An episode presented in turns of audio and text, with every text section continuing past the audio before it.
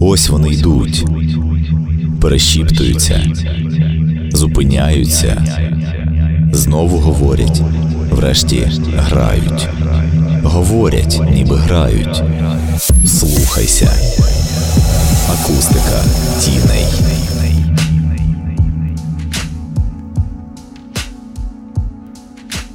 Партнер запису відкрита студія подкастів Айзон Медіа.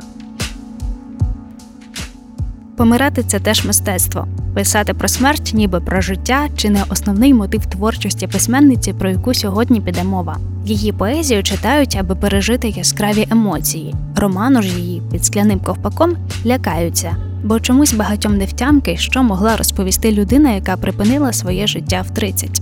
Ви могли і не чути її ім'я раніше Сильвія Плат. А могли читати про неї, коли йшлося про схильність поеток до нервових розладів який, до речі, так і називають синдромом Сильвія Плат. Тож цей епізод присвячений чесності, чесності письменниці перед собою і чесності кожного з нас, бо поміж рядків творів цієї лауреатки Пуліцерівської премії неможливо не зачепитися за свій власний внутрішній світ і нарешті почати нишпорити в усіх його закутках. Інколи це потрібно робити. Мене звуть Івана Шкромида. Налаштовуйтеся відчувати.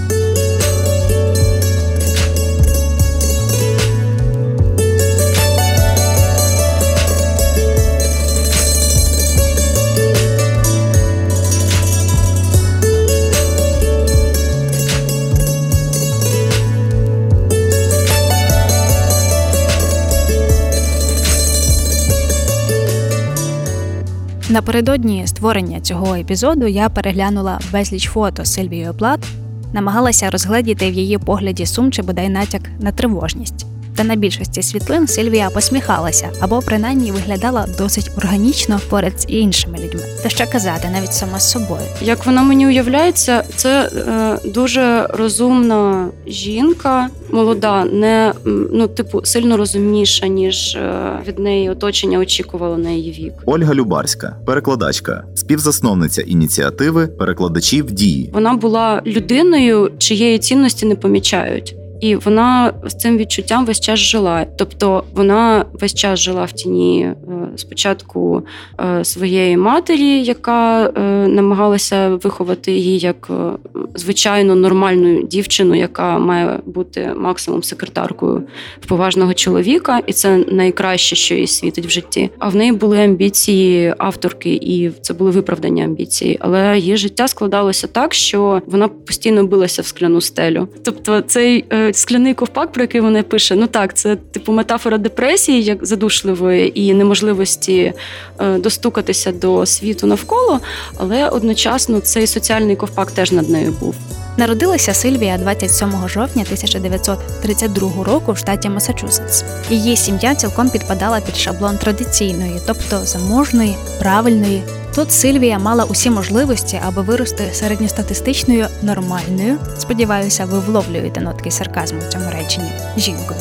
Та очевидно, що насправді їй потрібно було зовсім інше розуміння, любов та підтримка. Батько Сильвії Плат, Отто Еміль Плат, був професором біології та німецької мови в Бостонському університеті. Ольга Горін, літературознавиця. В тому ж університеті працювала і її мама Аурелія Шобер-Плат. Ну і з самого дитинства Сильвія дуже обожнювала свого батька. Е, ну і так би мовити, водночас перебувала під е, владою його такої залізної волі і трошки можна сказати, дещо страждала від е, авторитарних методів виховання, які він прищеплював з дитинства. Але батько помер е, в 940 році через хворобу. Навіть е, Сильвія не була присутня на церемонії поховання, і так би мовити, цей факт смерті батька залишив маленьку дівчинку з нереалізованими дитячими почуттями, прагненнями зрозуміти ось цей світ. Образ батька часто переслідував Сильвію в її творчості. Брак ніжності і тепла, постійна боротьба за увагу чоловіка, який був найголовнішим у її дитинстві. До матері дівчинка тягнулася значно менше, можливо, якраз через нав'язування отієї нормальності, або через ревнощі, адже значно більше уваги мати приділяла молодшому синові, який часто хворів.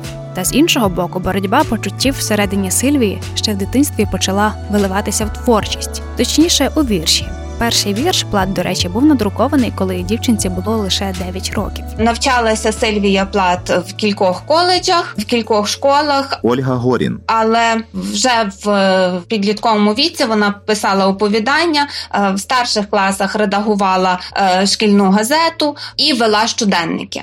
І, в принципі, е, уже в цьому підлітковому віці можна е, сказати, оця така сповідальність її характерна для багатьох підлітків того часу е, стала основою, так би мовити, психологізму і граничною такою відвертістю автобіографічного в її творчості майже 50 оповідань. Це творчий доробок, який Сильвія мала на час закінчення школи. Дев'ять з них були опублікованими.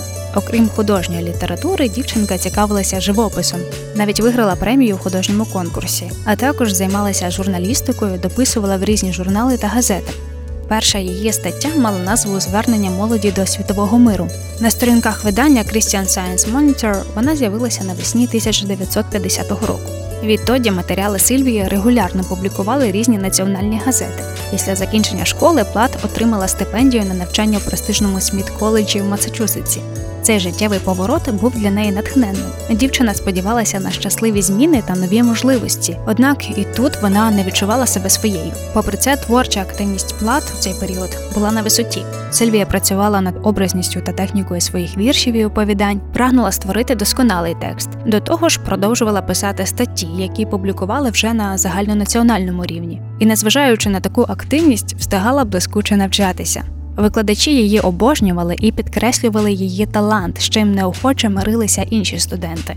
Невдовзі Сильвія Плат виграла конкурс і отримала стипендію від журналу Мадмуазель на стажування у Нью-Йорку. Там вона працювала як позаштатний кореспондент, і саме ці події лягли в основу єдиного опублікованого роману письменниці під скляним ковпаком. У 1953-му Сильвія зазнала ну нападу депресії такої сильної, і вона піддавалася лікуванню електрошокової терапії. Ольга Горін і в серпні цього ж року була була спроба суїциду Перша її спроба. Потім е, змушена була продовжувати психіатричне лікування е, відповідно, що призвело до покращення е, стану її, і вона в 54-му році вже стало їй легше. Вона повернулася до навчання, навчалась в Гарвардській літній школі, вивчала творчість різних поетів і також приділяла свою увагу психологізму героїв видатних авторів. Власне, сталося ось що. Через два дні після повернення з Нью-Йорку мати знайшла Сильвію у підвалі будинку зі жменою снодійних пігулок. До цього дівчина намагалася перерізати вени, а після цього повіситися.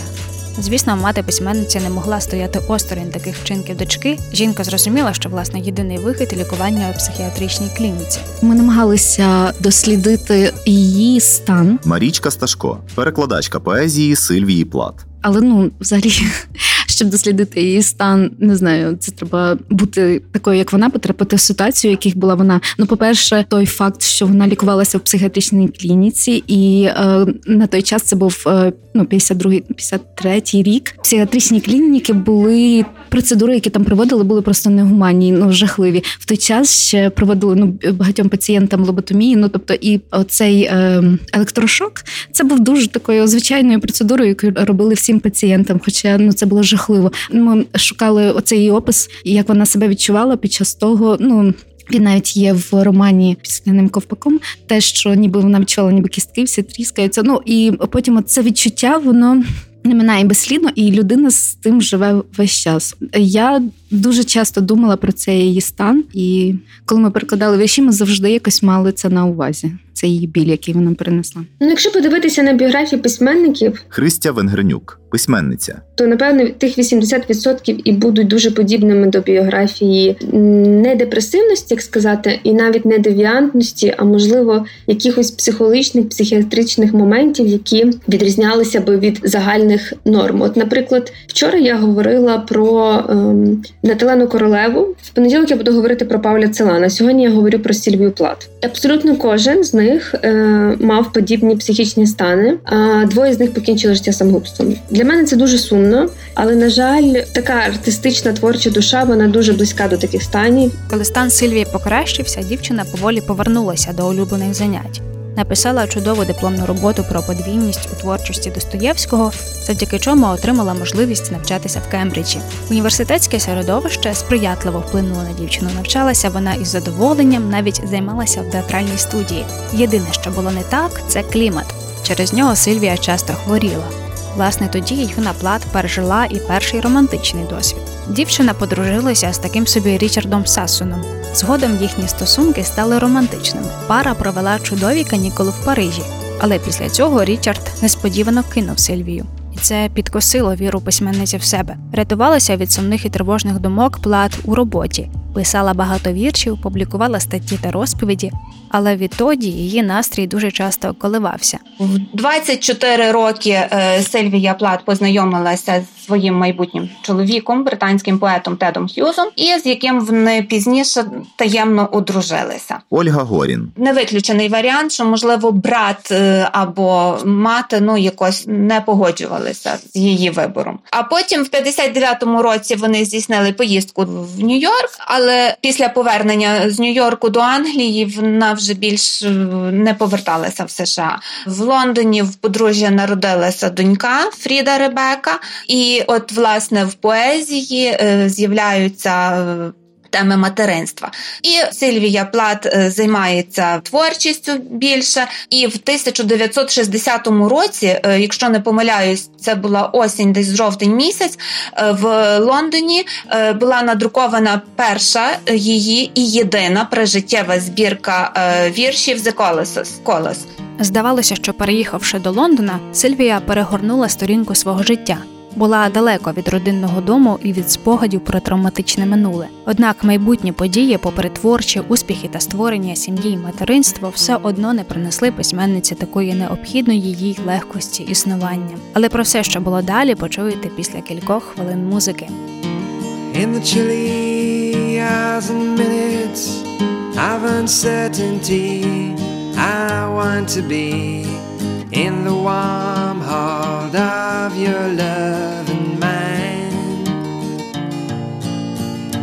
To feel you all around me and to take your hand along the sand. Ah, but I may as well try and catch the wind. When sundown pales the sky, I to hide a while behind your smile, and everywhere I'd look, your eyes I'd find. For me to love you now would be the sweetest thing. Twould make me sing. Ah, but I may as well try and catch the wind.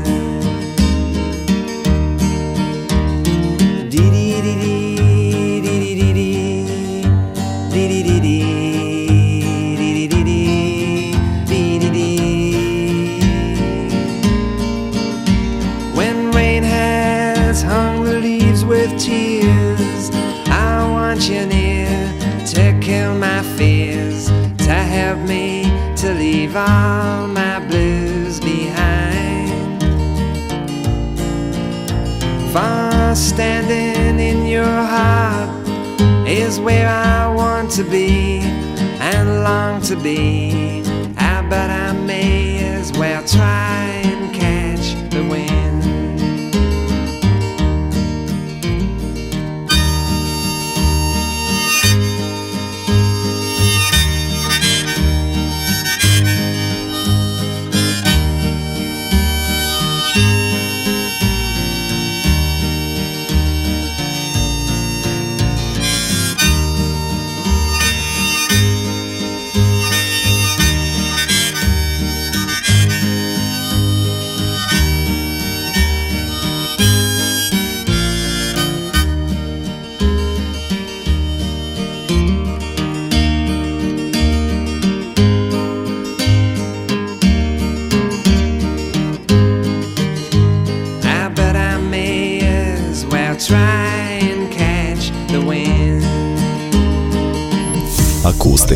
тіней.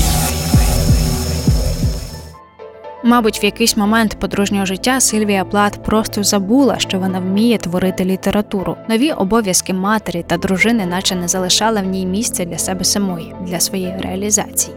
Коли я дізналася про те, які в неї були стосунки з чоловіком вже пізніше з Тедом Г'юзом, Ольга Любарська, перекладачка, співзасновниця ініціативи перекладачів дії. і скільки вона насправді робила для того, щоб е, він став поетом-лауреатом придворним, щоб е, у нього були гранти, щоб у нього виходили книжки. Вона була його редакторкою, вона була його коректоркою, вона була його літагентом. Вона вела листування за нього. Вона була його секретаркою. Вона виховувала його дітей.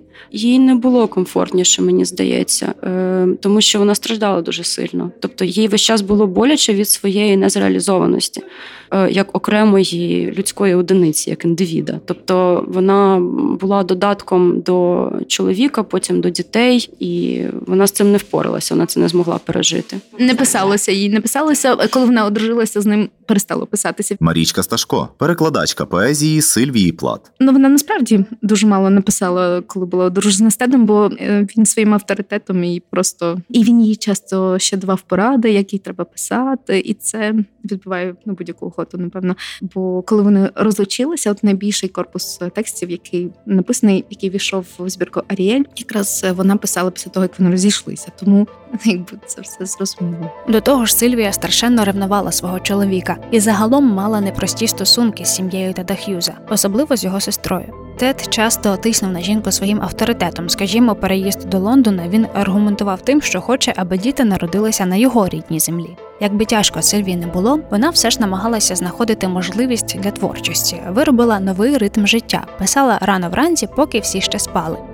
У 1961 році Сильвія отримала грант на написання роману. І, власне, 70 днів, живучи в доволі виснажливих умовах, письменниця творила свою єдину прозову книгу, яку згодом видала під псевдонімом. В 63-му році виходить її автобіографічний роман «The під скляним ковпаком під псевдонімом Вікторії Лукас. Ольга Горін, літературознавиця. Коли вже виходили її твори, цим всім займалися мама і чоловік. Тед Х'юз і вважали за потрібне. От ну можливо, також в них був якийсь сіляк, як буде сприймати світ ці всі речі. Ну знаючи те, що просто в неї доволі таке було непросте життя в психологічному плані. Дві бурхливі творчі натури Сильвія та Тед ніяк не могли злитися воєдино. Тед почав фліртувати з іншими жінками, а потім і зрадив дружину. І цей факт був жахливим для письменниці. Коли вона дізналася про походеньки Теда, вигнала його з дому і настільки занурилася в переживання, що ледь не втратила розум. Вона спалювала вірші, впадала в істерики, зовсім перестала писати. І все це вкупі тоді видавалося Сильвії смертю. Вона ж з чоловіком розлучилася, і після того як вона розлучилася, вона почала писати ще один роман. Ольга Любарська. І оскільки е, за тими законами, які були тоді, вона померла у Великобританії, і там, наскільки я зрозуміла, за законодавством, е, незважаючи на те, що вони з чоловіком розлучилися, все одно чоловік е, є розпорядником її майна і творчого доробку, в тому числі. І він знищив цей роман. Тобто, ми ніколи не дізнаємося, які насправді амбіції були в цієї жінки, що вона могла там написати. І можливо, там були якісь речі, які він просто не хотів, щоб люди дізналися про нього. Ну тобто, там є неприємні історії, і є якісь типу натяки в її листуванні з психіатром про те, що е, в неї стався викидень, і що Х'юз її бив, наприклад, що в неї могло бути троє дітей, а не двоє, і що можливо в неї був нервовий зрив, і е, вагітність перервалася через те, що її ображав чоловік дуже сильно. Вони весь час сварилися, і він пив. І в нього були коханки. Вона про це знала. Тобто її теж на неї це тисло дуже сильно. Ну тобто, це дуже, ну як мені здається, це дуже типова історія для жінки з 60-х і 50-х особливо. І можливо, якби вона народилася на 20 років пізніше, вона досягла би дуже багато чого. Після розлучення з Тедом Сильвія намагалася вивільнити свою творчу індивідуальність. Вона почала натхненно писати. Лише за жовтень 1962 року створила 26 віршів. І в листуванні до матері зазначала тоді, що це був чи не найкращий період в її житті, і що вона пише геніальну поезію. Та водночас довкола неї фантомно кружляли самотність, побут, піклування про дітей, сум від зради чоловіка. Врешті психіка письменниці не витримала. 11 лютого 1963 року Сильвія Плат зупинила своє життя.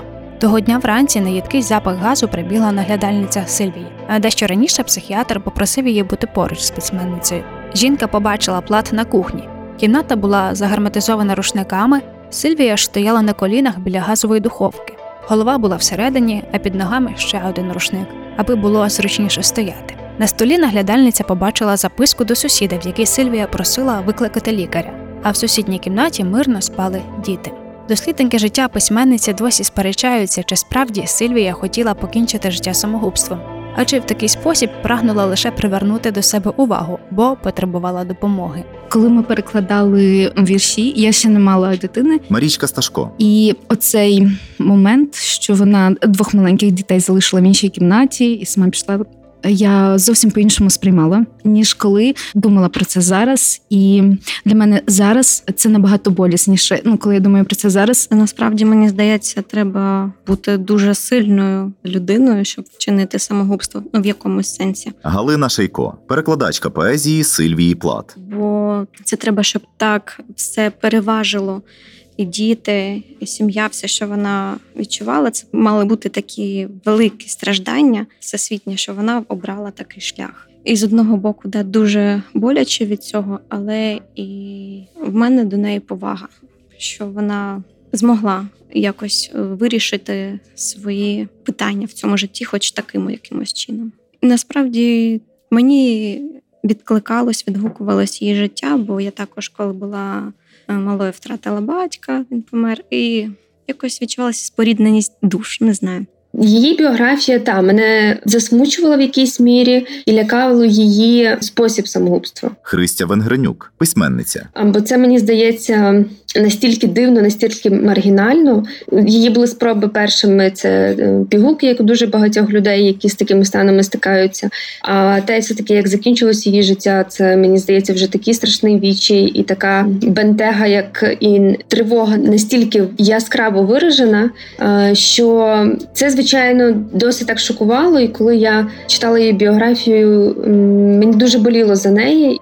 Власне, такий спосіб самогубства викликав так званий ефект Сильвії Плат, який пізніше наслідувало багато жінок, серед яких і коханка Теда Х'юза, на якій він одружився після Сильвії. Вона наклала на себе руки таким же чином. Я чомусь схиляюсь до думки, що це все почалося ще з дитинства з психікою. Такі незначні проблеми, особливо коли помер батько, який був для неї чимось надзвичайним. Ольга Горін. Тобто така дитяча любов, ось і десь там в серденьку, певно, закралося таке, що ось навіть якщо аналізувати от поезію і дивитися, ну тобто батько її зрадив тим, що помер. Розумієте, ось вона так трактує, що той от залишив мене, покинув, той ось ну такого болю завдав. І, мабуть, саме на цьому рівні, починаючи з дитинства, все таки трошки пішло шкереберть в її житті. Вона завжди поверталась до того нюансу швидкої втрати батька. Поезію Сильвії Плат називають сповідальною, бо в ній глибокі емоції та почуття, які виникали в процесі життя поетки та перероджувалися у вірші. я кінознавець. Марічка Сташко. Ну, дивлюся дуже багато фільмів, і одного разу я натрапила на фільм про поетесу, південно-африканську поетесу, яка писала африканс мовою. І ну, взагалі її образ мені дуже сподобався. Потім я прочитала декілька її віршів, я була просто в захваті. І потім я прочитала, що її називають південно-африканською Сільвією Плат. Я не знала, хто ж це така ця Сільвія Плат. Я почала шукати, е, дізналася, що це ж поетеса. І перший рядок вірша, до речі, останнього вірша, як кажуть дослідники, який вона написала, вірша Words, я прочитала, і це було Words dry and riderless. І я пам'ятаю, я прочитала цей рядок і зрозуміла, що я хочу знайти всі її тексти і перекласти. Не знаю чому. Боже, мене аж мурашки від твоєї історії по шкірі. Галина Шейко. Я долучилась через Марічку. Вона мені як відкривач, і я себе теж не позиціонувала ніколи як перекладач, але послухавши, побачивши і почитавши, мені захотілося зрозуміти, що там всередині захотілося зрозуміти все, шукати і визначати ці riderless and dry words було дуже таким дослідницьким часом, дослідницькою роботою. І ми ніби перевтілювались е, на мить і поринали в іншу особистість, як нам як мені здавалося, можливо.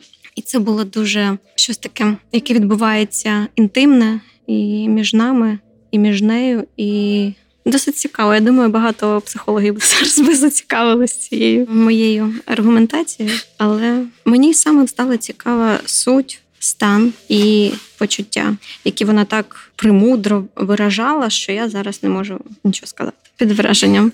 Це ніби як поринути в інший паралельний світ в іншої людини. Писала вона багато про що. Ольга Горін. Ну, якщо брати так з феміністичної точки зору, то там про жінку так можна сказати. Ну бо того, що ну дійсно до представників фемінізму її відносимо однозначно, бо того, що в неї основне, що чоловіки утискали там права жінок і так далі. Але найбільш значущими такими речами, про які вона дійсно писала, це є про материнство про любов, про жінку, але в принципі в неї жіноче, антижіноче також тісно пов'язані. Е, тобто е, вона тут нібито пише про е, жінку, про дружину, про любов. А тут вже відразу вагітну жінку, типу щастя. А паралельно вже йде вдова, бездітна, безплідна. Ну тобто, ось і вона такий своєрідний стиль виробляє, можна сказати, експериментує, бо розкриває розкриває ось ці прояви кохання і материнства, ну як жіноче світосприйняття, радість, очікування, дар, перечуття. А потім вже вона їх відразу що це важко, що це вже там ну до смерті. Ну от в неї ось цей ну психологічно налаштованість, така щоб закінчити життя самогубством, вона зводить до того.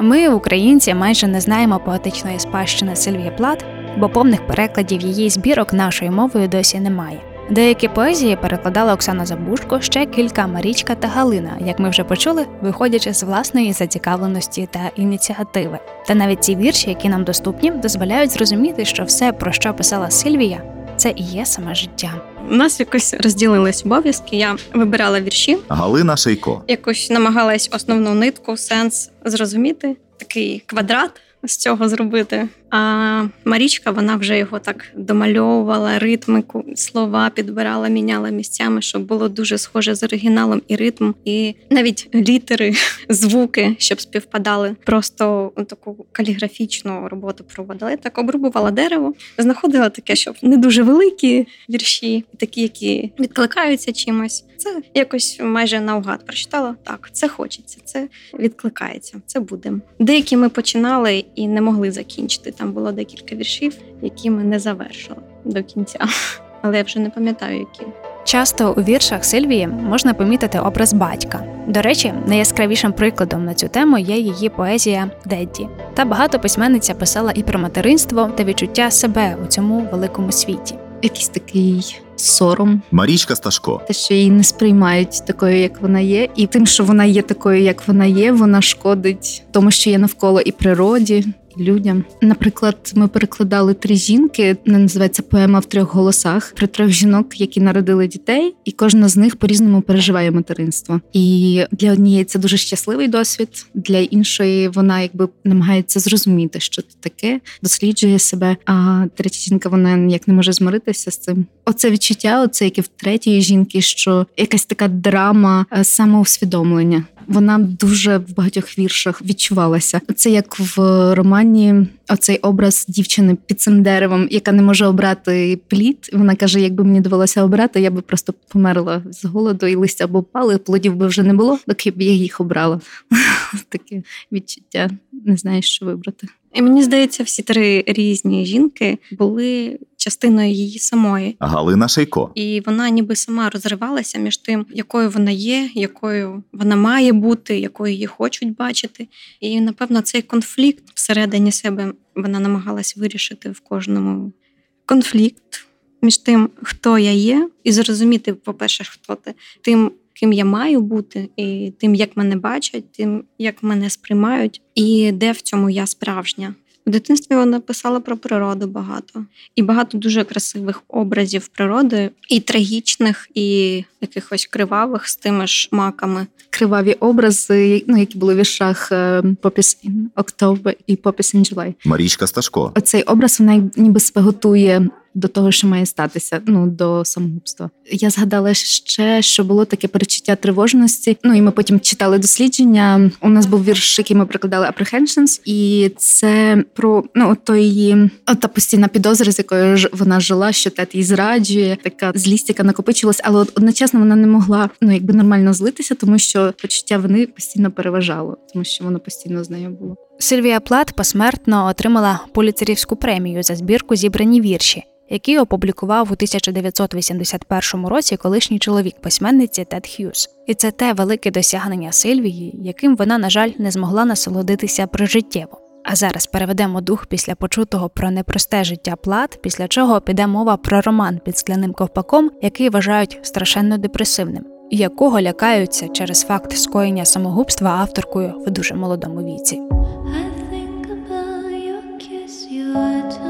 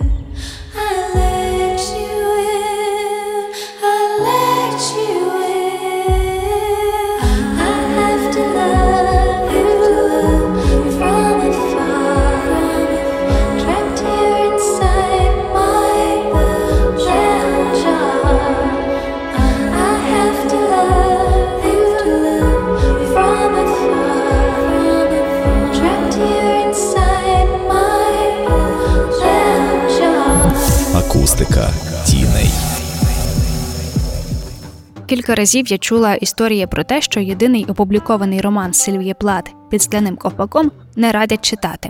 Навіть книгарі подекуди не рекомендують цієї книги, бо, начебто, вона дуже сумна, ще й така страшна біографія авторки. Краще не купляйте. Ба більше навіть я повелася на ці чутки. Роман мені подарували, але пролежав він на тумбі біля мого ліжка майже два роки, перш ніж я врешті вирішила прочитати його. Під скляним ковпаком це напівавтобіографічна розповідь Сильвії Плат. Тут змінені назви місць та імена людей. Головну героїню книги Естер часто ототожнюють із самою Сильвією. Бо Естер по сюжету також зіткнулася з важкими психічними проблемами. Я ну знала її поезію до того, як вийшов роман. Христя Венгернюк, письменниця. Це її єдиний роман, і звичайно було великим бажанням прочитати саме її прозу, адже вона до того не друку не виходила українською мовою. І, мабуть, я була можливо навіть одною з перших людей, хто придбав е, роман, бо я на нього дуже сильно чекала. По-перше, через е, тематику, яку я знала, тобто я знала про неї як про авторку ще до того, як е, вона стала така в той час. Це власне два роки тому нашуміша, популярна в Україні. І власне в цьому романі найбільш важливою є тема депресії і суїциду. Ольга Горін, літературознавиця. І нам Сильвія власне дає це чітко зрозуміти, бо того, що починаючи зі стилю розповіді і манери поведінки, там схильність до самоаналізу, і коли вона закінчує прямими діями та наслідками, такими як е, самоізоляція от від людей, замкнутість, так безсоння, і нарешті ось ці думки і плани, щоб порізати собі вени, вкоротити віку, там повіситись, отруїтися, лікування, терапія. Якщо дивитися на її біографію, то напевно цього було слід очікувати. Христя Венгернюк, бо все життя вона була в перманентному стані, такому депресивному. Він у неї, напевно, був хронічним, незалежно від того, що в неї був великий талант, була сім'я, були діти. Не вдалося. Дуже сумно, але на її прикладі знову ж таки ми можемо акцентувати багато і говорити про те, що депресія і така а, мала психіатрія, бо це мала психіатрія, а не велика. Це не є вигадки 21-го століття, не бум, не крутість 21-го століття, не масовість, про зараз говорять. Що це було завжди, просто е, про це раніше менше знали, менше говорили, і багато людей е, йшли таким шляхом, на жаль, як вона. Через те, що чоловік та мати Сильвії Плат наполягали, аби роман публікували під псевдонімом, під справжнім ім'ям авторки у Великобританії книга вийшла лише у 1967 році.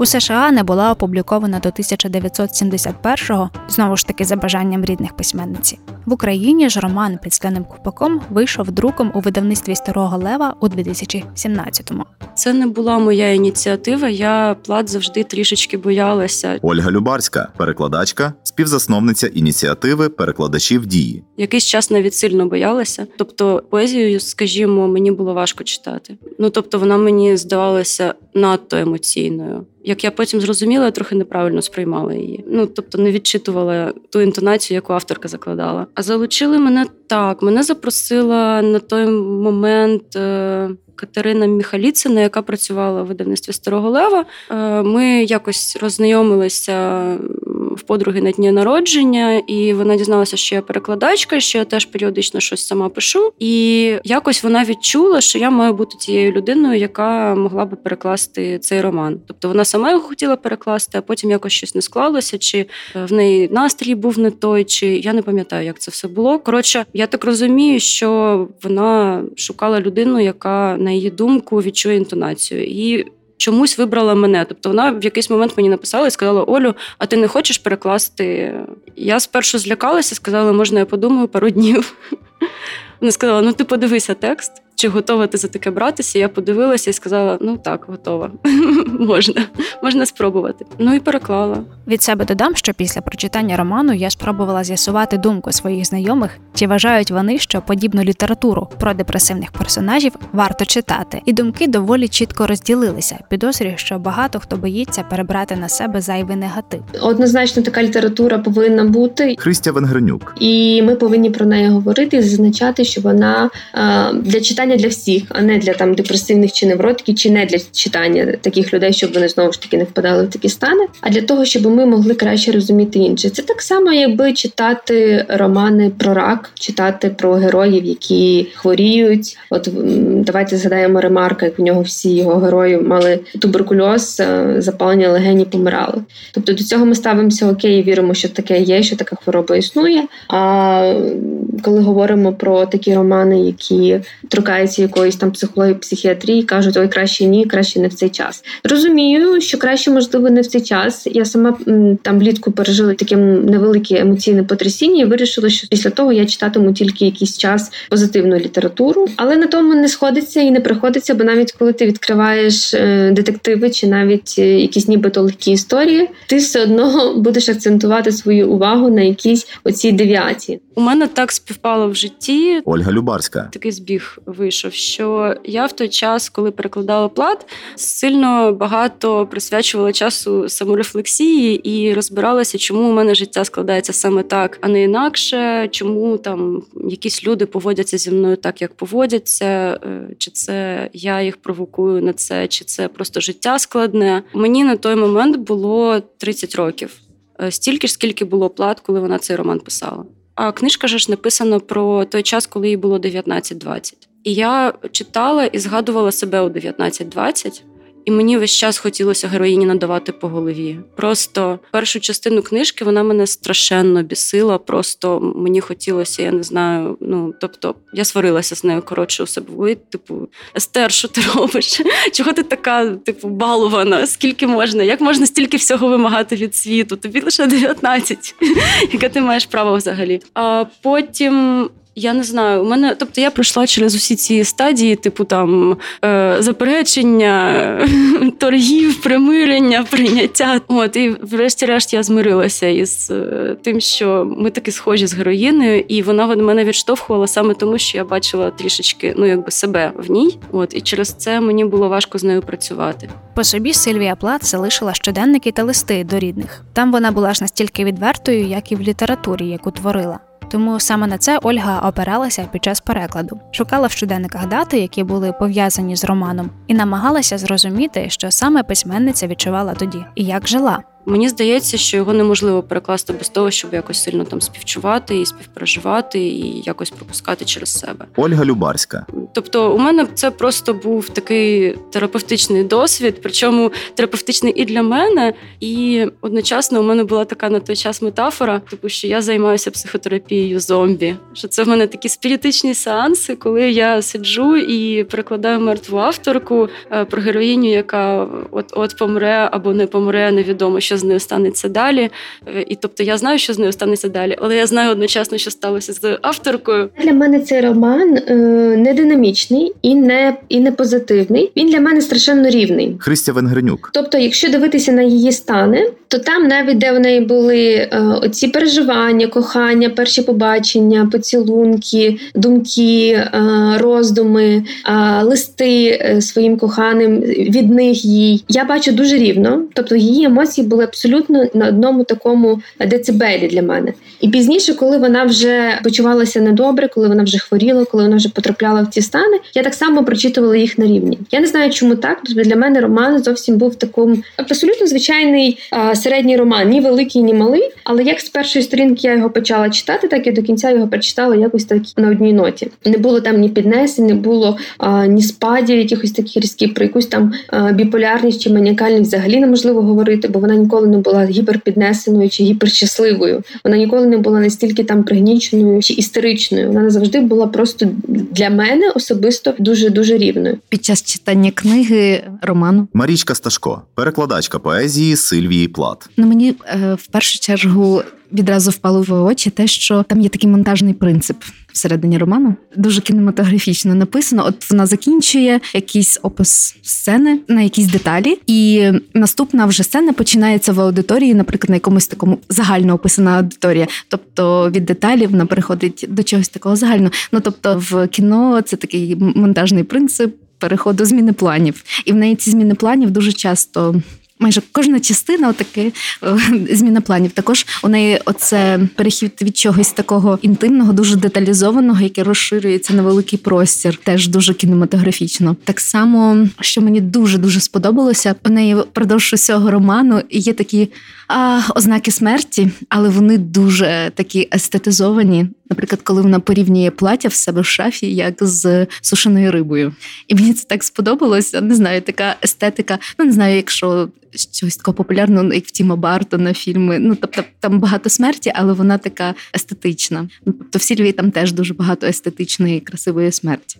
Тому, напевно, коли вже це самогубство відчувається, то воно теж не здається якимось огидним. Все це здається дуже красивим. Я, до речі, читаючи цей роман, впізнавала образи з її віршів. Галина Шейко, перекладачка поезії Сильвії Плат. Наприклад, такий момент, де на неї якби напав чоловік, розірвав плаття, там багнюку, і це було біля поля. Гольфу, і вона дуже красиво у вірші розказувала, як зникає тенісний м'ячик у присмерку, якраз на такому полі. Я читаючи, згадувала моменти віршів. Так як цей е, роман ще вважається напівавтобіографічним, цікаво теж було досліджувати і вгадувати, чи це було насправді, чи це вона прикрасила, чи придумала, чи все насправді було. І вона просто, навіть якщо не було насправді, то вона це так бачила. Зовсім не страшний. Мені він таким просто життєвим і чесним здався. Життя, як воно є, я б сказала. Мені дуже навіть життєстверджуюче, я б сказала. І Цікаве ще таке паралель з літом, коли страчували подружжя Розенбергів на електричному стільці, і з тим, як її лікували шоковою терапією, теж електрикою. Тобто таке маленька смерть, е, вбивство якоїсь частини почуттів в людині неправильних або яких вона не має відчувати з боку суспільства. І така паралель дуже пряма. дуже. Під скляним ковпаком вважають феміністичним романом, бо жінка тут не додаток до свого чоловіка і не служниця. Навпаки, Естер не розуміла, чому чоловікам приписують важливіші ролі ніж жінкам, і водночас намагалася, мабуть, підсвідомо сприймати чоловіків як живих людей. Скажімо, коли головна героїня зрозуміла, що її друг майже наречений має свої недосконалості та страхи, той перестав бути для неї цікавим. Тобто Естер закривала себе від реальності умовним скляним ковпаком, що влучно підкреслили адаптацією назви книги на українську. О, ну це так зрозуміло. Христя Венгернюк. Ти живеш в своєму світі, і ти бачиш ніби все через скло. Коли ти в такому стані. Е- депресії, коли ти в стані тривоги, ти абсолютно все відчуваєш так, ніби справді через якесь скло. І мені здається, що це ідеальна назва, і той, хто це проживає, він зможе його дуже сильно пережити і відчути знову. Тобто для мене назва говорить страшенно багато, і вона дуже прозора. Ти живеш в своєму світі, ти під цим ковпаком, ти якось тут існуєш, але до іншого світу реального ти не можеш бути таким сенсорним, таким дотичним, бо ти живеш якби за своєю такою ширмою. І е, чи можна пробити цей ковпак, чи можна його зняти? Звичайно, можна, але на жаль, не всім це вдається. Я коли перекладала Ольга Любарська, ну читала і потім перекладала, потім перечитувала, коли погоджувала редактуру, потім ще коректуру дивилася. Ну фактично, я разів п'ять цю книжку прочитала. Мене весь час не полишало відчуття, що е, в цій історії для того, щоб вона була абсолютно сучасною для нас, бракує тільки смартфонів і соціальних мереж, і все, все те саме. Тобто всі ті самі страхи, ті самі проблеми, той самий сором через непристосованість до вимогливого оточення і вимогливого світу, і непристосованість до тих рамок, які цей світ пропонує. Мені здається, що це дуже актуальна штука насправді. І ще я думаю, що це дуже хороший репортаж про депресію. Тобто із середини депресії він хороший тим, що там є і процес входу у депресію, перебування на дні і потім вихід нагору. Тобто мені важливо дуже, що там все відкритими дверима закінчується. Тобто вона відчиняє двері в нове життя, і далі щось буде відбуватися, щось нове, але вона жива і вона може далі жити. І також ми можемо ось власне подивитися і на Сильвію Плат. Ольга Горін. Чомусь мені здається, що вона також хотіла жити. Просто їй бракувало якоїсь підтримки, їй бракувало цього теплого слівця, починаючи з дитинства. Ну, десь можливо це прогавила матір, і саме тому сталися такі е, нюанси вже в неї з психікою, і така боротьба в неї в принципі протягом всього життя. Існує думка, що роман насправді не завершений, і що фіналом книги є смерть самої авторки, точніше, самогубство Сильвії Плат. Та як на мене, Сильвія не хотіла зробити нас, читачів, спостерігачами своєї смерті. Через кілька хвилин спробуємо зрозуміти, чи вабить чоловіків роман під скляним ковпаком та чому донька Сильвія Плат подала в суд на авторів фільму про її матір. I never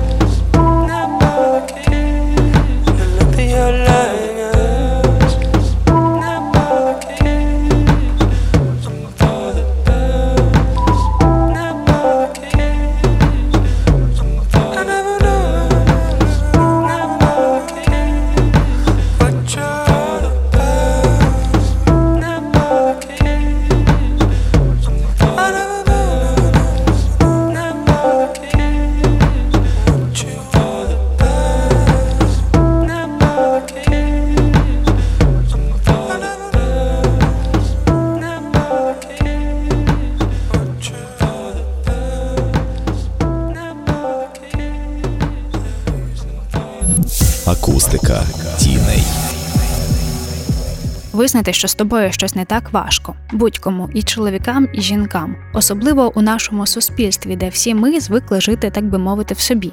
Сильвія Плат, навпаки, кожним своїм літературним твором впускала нас всередину себе, наче намагалася наголосити, що почуття існують, емоції існують, і про них теж варто говорити. Тут навіть не йдеться про тематику, Христя Венгренюк, письменниця. бо тематика зрозуміла, вона дуже важлива, але про те, як вона говорила, яким словом. А слово її страшенно ніжне, слово її дуже дуже жіночне, і справді вона є великою підтримкою для жінок. І до речі, це дуже гарне питання. Бо я коли читала роман українською, у мене чоловік читав його паралельно болгарською, і я йому казала: ти знаєш, це не дуже чоловічий роман, але прочитай, це дуже класний текст, але він не дуже може бути близький чоловіку. І я бачила, як він на нього реагує. Вона йому сподобалася, але він казав, що це нібито він справді взяв десь якийсь такий е, дівчачу ляльку і бавиться з нею. Тобто, що це книжка написана для дівчат і для жінок. Хотілося, щоб так не було, щоб більше людей могли прочитати її по-різному. Я власне цитую свого приятеля, Ольга Любарська, перекладачка, співзасновниця ініціативи перекладачів дії. який сказав: це дуже класний переклад, чудова книжка, дуже важлива. Я просто аж себе впізнав. Там в багатьох у нього теж був досвід депресії, і він теж людина з академічною освітою і дуже освічений, і профеміністично налаштований, тобто він поважає жінок. От і він каже, що от я дуже співчував і переживав разом з героїнею, і для мене це був важливий досвід. Але якби ж вона була не така рожева, доводилося її загортати в щось, коли їздить читав Петро. Це було дуже смішно. Типу, не в'яжеться із е, маскулінним образом, який хочеться транслювати назовні. Чи я не знаю, як це. Ну, от такий був відгук. І я власне думаю, що так. Ну тобто, в основному я бачу відгуки від жінок, які книжку прочитали. Тобто, обкладинка, я так розумію, маркетологічно якось впливає на те, яка буде аудиторія. Це з одного боку. З іншого боку, я не шкодую, що обкладинка така. Тобто, мені дуже подобається цей рожевий колір розведеної в воді крові, і цей контраст рожевого і сірого, і вся ця ніжність, і ілюстрації всередині просто божественні. Тобто, я коли побачила оформлення, я була ну я щаслива була, що воно таке. От, але було б прикольно, якби зробили якийсь може один наклад з альтернативним оформленням.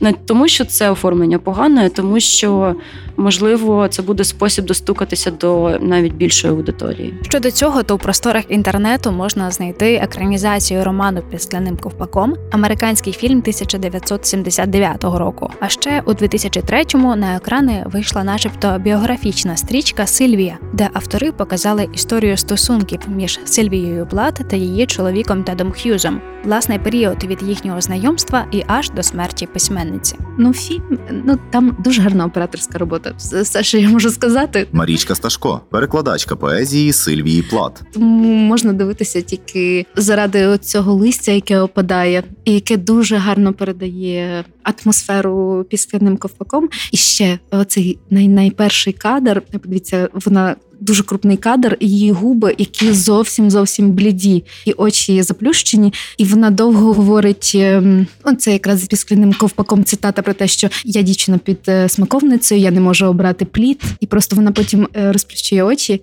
І в той момент якесь таке сильне враження про цю особистість складається, яка от ще не відкрила очі. Хороший хід.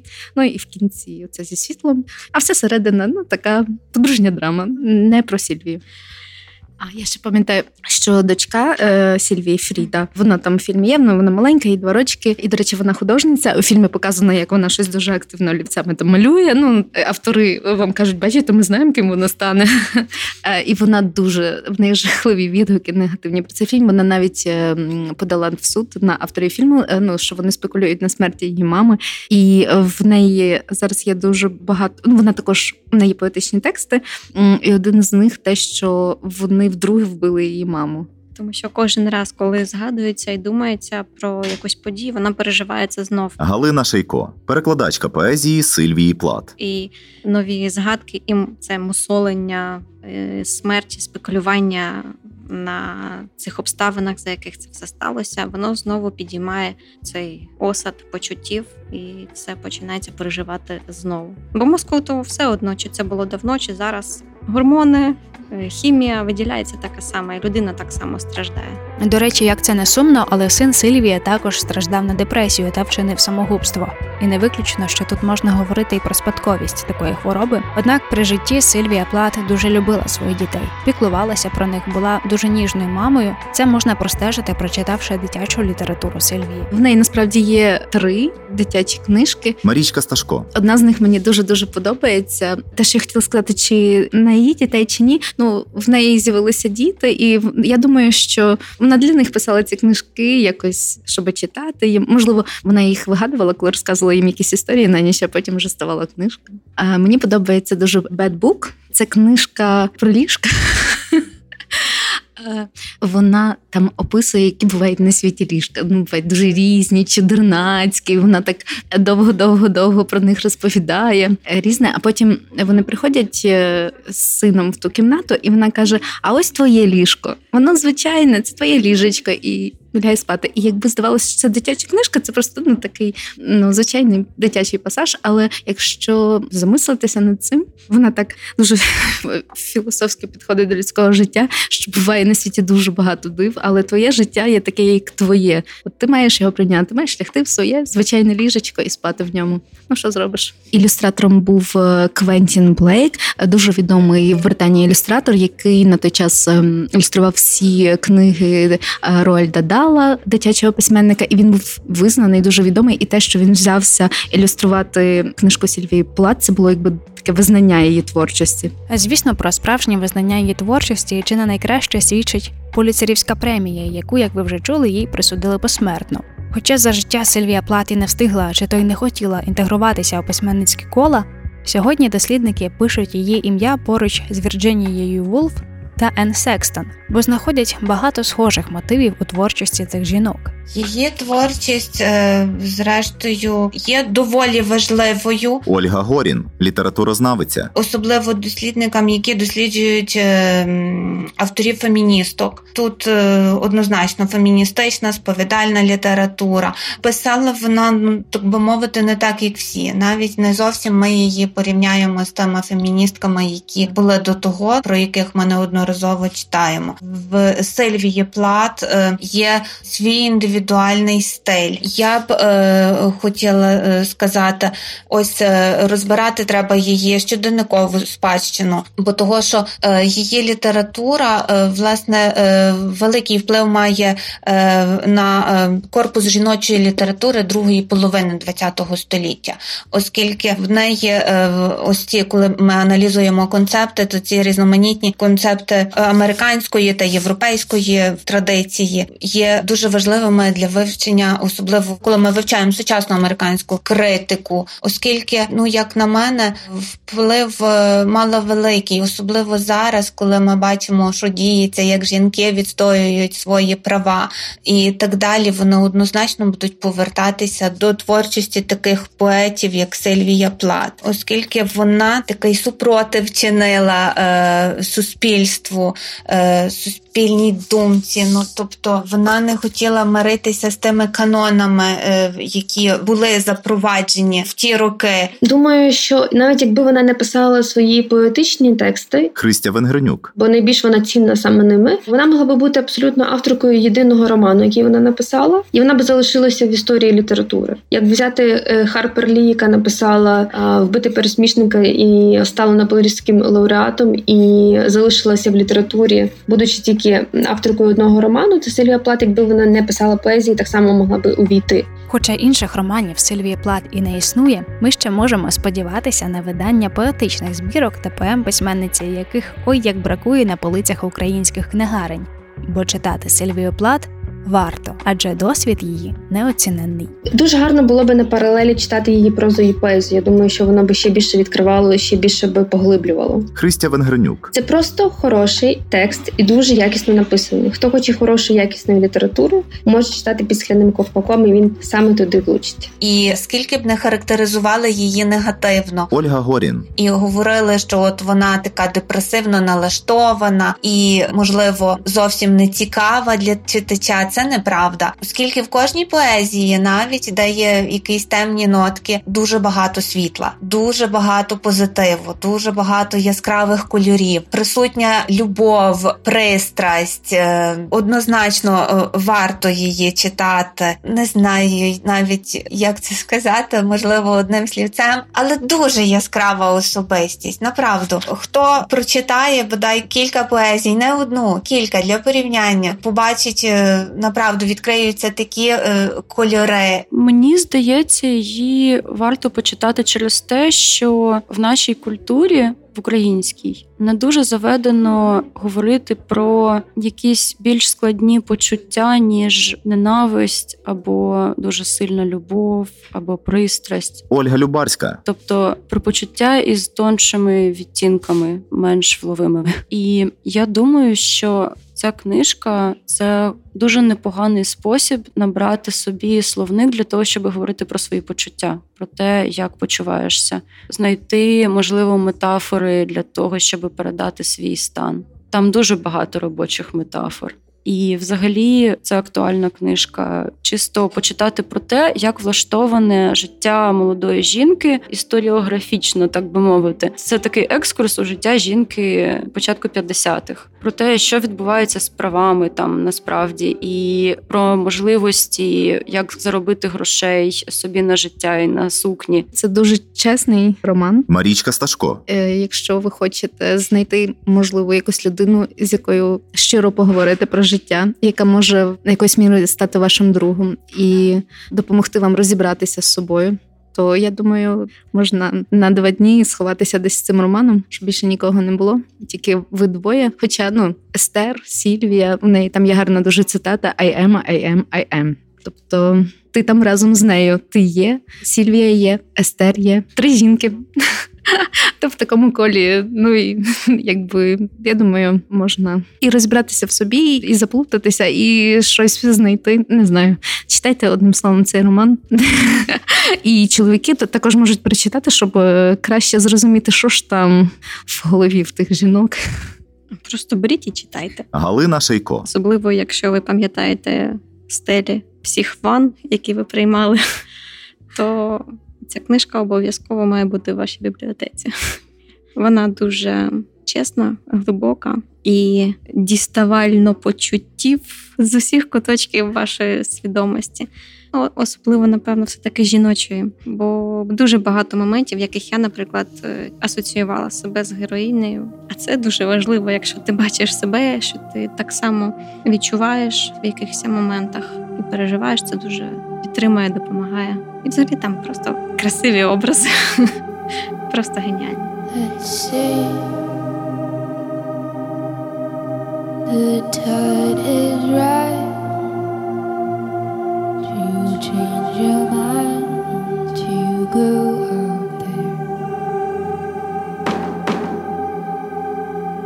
Say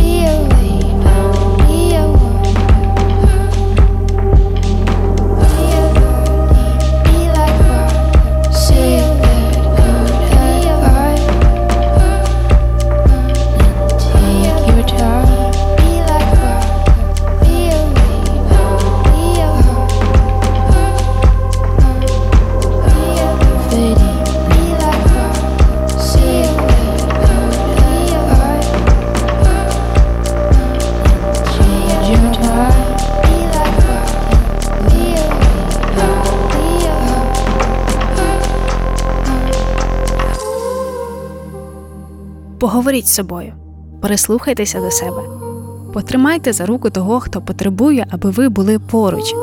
Відчуйте емоції у всіх їхніх проявах і пам'ятайте, що це ви, ви є.